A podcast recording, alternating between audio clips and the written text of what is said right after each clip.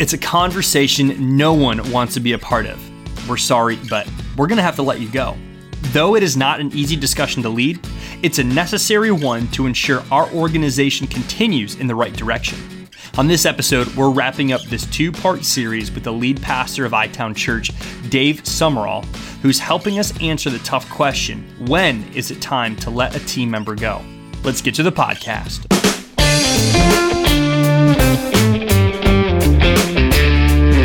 Welcome to another episode of the ROI podcast presented by the Indiana University Kelley School of Business. I'm your host, Matt Martella, alongside Associate Dean Phil Powell, where we work hard to help organizations make better business decisions.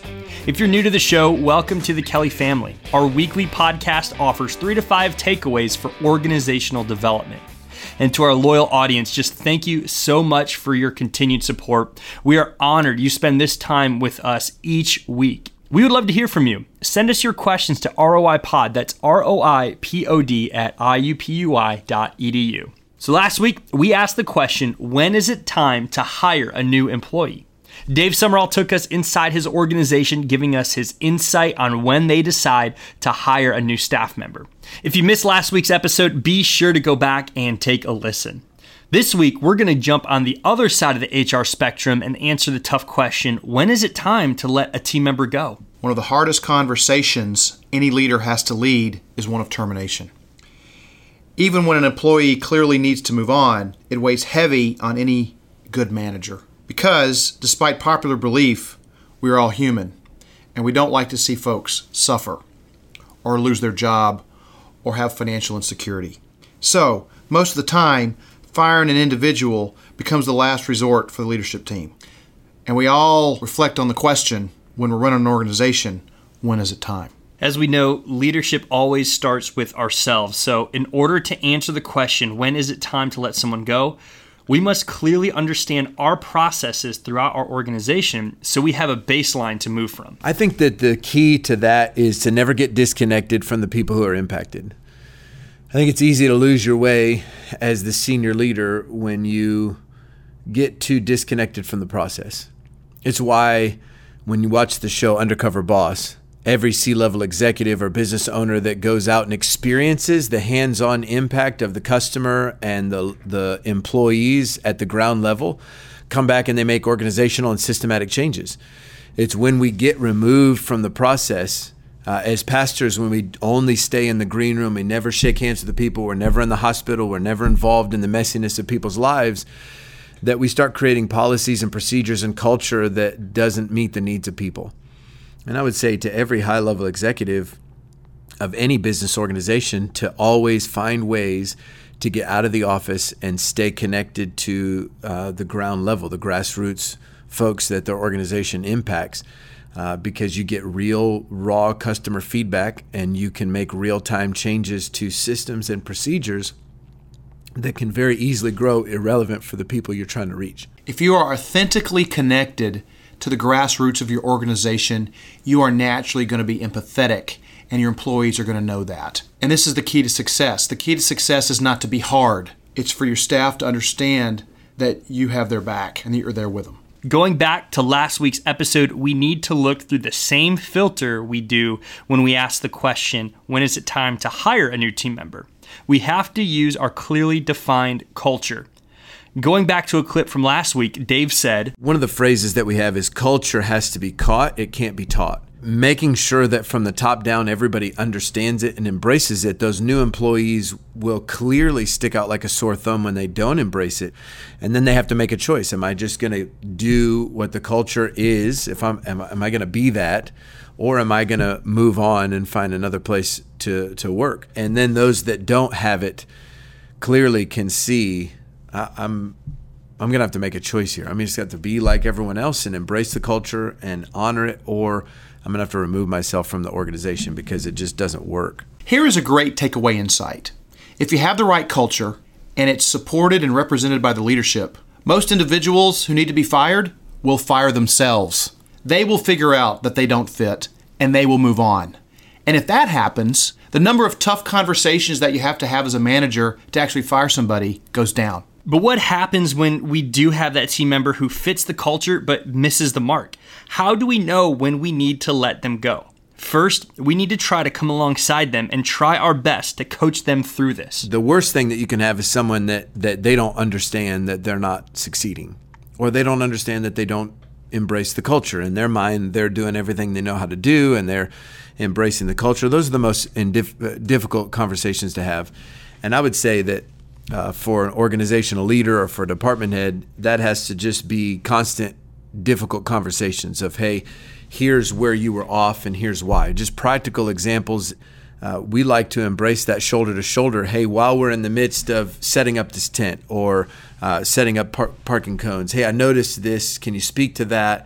Hey, that conversation was a little bit rough that you just had five minutes ago. So we're kind of addressing it in the moment, but through a lot of grace. It's not a, hey, let's go to coffee. Let me sit down. Let me have this very confrontational conversation because you can make it a lot lighter and create, I think, a lot of leadership momentum in a person's life. Uh, because it's not as confrontational. They don't have this big wall up. They're not trying to defend themselves and defend their actions. And I think through constant shoulder to shoulder conversations, you can create this dialogue that allows you the opportunity to speak into people's lives, holding them to the standard of culture and performance. And then when they don't meet those expectations, you just be faithful to continue having the conversations. And eventually they just get tired of getting talked to and and typically even those that are a bit self-deceived will come around and they'll begin to see okay you're you're still talking to me about this. And obviously I, I feel like I'm doing what I'm supposed to but I'm not making you happy. I'm not meeting your expectations. And the key to effective shoulder to shoulder conversations starts with building a relationship on trust early on. The best thing is to build a relationship. And for us I would like to believe that from team members who burn out, uh, who just serve, who are go team members, all the way up to uh, high level staff members, that there's somebody over them in relationship with them so that the conversation can be trusted. And it will be a sensitive conversation if there's no relational foundation. Because I have to know that you're for me uh, before you start to really speak into my life. So we really try from the very beginning to be faithful with that. Let's have good relationships. Let's build community. Let's make sure that this person knows that I trust them. So that if I have to talk to a, a team leader or a team member who seems to be burnout and is obviously not finding success, that they're not saying, "Hey, you don't have that room to speak into my life," or "What? Who are you to say?" There's a there's a great reputation, so that conversation can flow naturally. And if that relationship isn't there, I would tell uh, managers, leaders, make sure you build that relationship with that person and let them talk about their life. Let them describe what, what they're feeling and what they're sensing before correcting, because I think that that foundation of relationship can make that conversation so much smoother because their hearts are open. And when their hearts are open, uh, then you lead with questions. Why do you feel that way? What's going on? Tell me, tell me what emotions you're processing versus saying, hey, you're failing and I can tell that you're terrible and you need this or that. Uh, just asking questions and drawing it out of people is a great leadership tactic that once the trust is built, then they'll be honest in that conversation. And then I think the, the, the other thing is that have, you have the conversation really early. You need to be intuitive as a leader to uh, the needs of the people beneath you and how well they're doing. And and call that out early. Hey, I know things haven't been going well lately, and I want to know where you're at. And I do that a lot with our team. In fact, just the other day, I, I called a guy and just said, "Hey, uh, I don't. I, I, we've had some tough conversations. I need to know where you're at. I need to know how you how are you feeling and and what's going on. And I just I care about you. I, I'm I want you to be successful. And when you establish that foundation, then then people are a lot more open to suggestions and to leadership and guidance when they're navigating those emotionally fragile moments of burnout. The next thing we need to check before deciding when to let that person go is for burnout. Have they been working really hard and making no progress? I think that too much of culture thinks burnout comes from working too hard. And I don't think that's true. I think uh, burnout comes from working hard and making no progress. We have to make sure that people are winning, that they feel like they're winning. In fact, when we see a person that that looks like they're drowning a little bit, when you can always see it in their eyes, You know, the eyes truly are the window to the soul. You can look into a person's eyes and see the condition of their soul, and we we monitor that very closely on our organization. We also know that when someone is having constant leadership conversations, we're doing a lot of shoulder to shoulder conversations that um, they're probably struggling, and so we have we're faithful to have that conversation too. How do you feel about this? Where are you at? How's your motivation doing? And as people start to show signs of burnout, it usually means that either they're they're in the wrong role or they have too much on their plate. And so we'll cut back uh, people's levels of responsibilities so that they can feel like they're winning because they need a few good, hey, you did that and it, it worked out great versus you dropped the ball here, you missed that detail, you missed this over here. Too much of that for too long. It doesn't matter if you're working 20 hours or 80 hours a week, that's going to grind at you pretty hard. And in ministry, sometimes uh, it's kind of a job that's never done uh, because even as you're counseling and helping people, there's always somebody else that's hurting. There's always somebody else to visit. And so we have to make sure that we protect that day off really strong, that we keep people, we call it in their lane. We keep them in their gift mix or in a place that they're passionate about because if someone's passionate, and they feel like they're winning, they're never going to burn out no matter how hard they work, as long as they're taking at least a day, like Scripture says, they take a Sabbath, they take one day off. And uh, when people start to violate those things, we can see that they start to get tired, and we'll either uh, shift their role, we'll take away responsibilities, we'll uh, send them on vacation, uh, we'll make sure that, that we monitor it closely. And if people can't get into a, a healthy pattern, a healthy rhythm, uh, typically it's because they're not supposed to be on the team, and we help them make that transition as well. Burnout is dangerously toxic.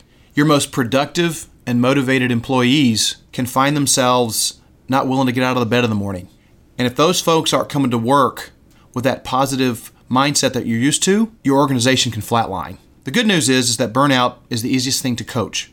But at the end of the day, you've got to stay ahead of it as a manager because, again, it can poison your success. Finally, after we've built that trust with our team members, we've had many shoulder to shoulder conversations to coach them through this hard point, and we've helped them find their passion by leading them through burnout. If we've had no success, then it's time to let that person go. At iTown, when it's time for someone to go, it's not a surprise to anybody involved. That's kind of the rule of thumb that we use is that it should never be a surprise. And so sometimes you have people on the team they know that they don't fit in the culture. They know that they're failing expectations, and and basically by the time you have the conversation with them, if we think it's time to go a different direction, they're saying, "Oh, thank God, I really wanted to quit anyway, but didn't have the guts to, or I was about to quit." Or sometimes they do go ahead and quit. I've always been told to hire slow and fire fast. And I wish I'd have been a little bit more faithful to that. There are a couple of times I felt like we needed positioned filled and jumped the gun on people that uh, probably shouldn't have been a part of the team and ended up creating a little bit of heartache. Or there were times that uh, there were cultural things wrong in, within the team, and I just convinced myself that it wasn't a big deal, and because I didn't want to have the confrontational conversations that would make things difficult and felt like it would be awkward, and so I didn't have confrontation as often and as frequently as I probably should have, and I would say that's probably my greatest regret is uh, the times that I knew I needed to make a change, but I drug my feet in doing it because it just cost us time organizationally. That we could have been healthier, we could have been growing, we could have identified the right people, but we couldn't because we had the wrong people in place. And I knew we had the wrong people and just kept convincing myself that somehow it would all work out when in reality, God was waiting on me to be faithful with the leadership He'd given me to have the tough conversations and allow them the opportunity to move or to grow. And now we're just faithful to have those conversations and faithful to to manage those staff that are that are here and early on, when we find somebody that seems like they have lots of potential, but we see some of these warning signs, we just call those things out early and are faithful to have those conversations of, hey, I'd really like for this to work, but I see there's a little bit of inflexibility. I see that there's a little bit of pride and we value humility. I see that I've tried to teach you a couple of things and you seem to always have the answers and you don't have a lot of honesty uh, there in your own life and self awareness. And uh, you know, we're faithful to, to talk about that now before they ever get on the team, and I think we save ourselves a lot of heartache.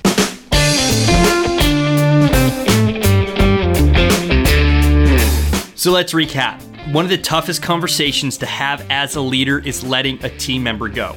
No matter if it's immediate termination or one that follows extensive coaching, it's never easy. Just like last week, our foundation to know when it's time to let a team member go stems from our culture. A clearly defined and defended culture will do most of the hard work for us, as in, it will weed out people who do not fit. They will feel it and have to decide if they're going to embrace the culture or move on. But what happens when they do fit the culture but are not performing well? The first way to answer when is it time to let that person go is by building a relationship early on rooted in trust and personal care. If they don't trust you, they will have a hard time receiving some coaching. Once trust is established, we have leadership conversations. We don't coach face to face, rather, we go shoulder to shoulder.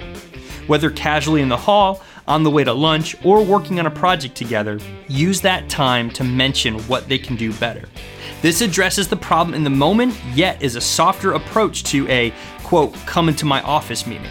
Next, we need to address and identify burnout. Can you see it in their eyes? Are we having constant leadership conversations? If burnout is the case, it's up to us to help them find the right role, take off responsibility so they can win, or give some time off to help them recalibrate their heart and their mind. Finally, once we are confident we've done all we can do as a leader, now is the time to let that team member go. Even though it's a tough conversation to have, here's some good news. This conversation will not be a surprise to anyone involved. When we get to this point, both you as a leader and the team member involved will see it coming. This has been another episode of the ROI podcast presented by the Indiana University Kelley School of Business. I'm your host, Matt Martella, alongside Associate Dean Phil Powell, where we work hard to help organizations make better business decisions. Thanks for listening.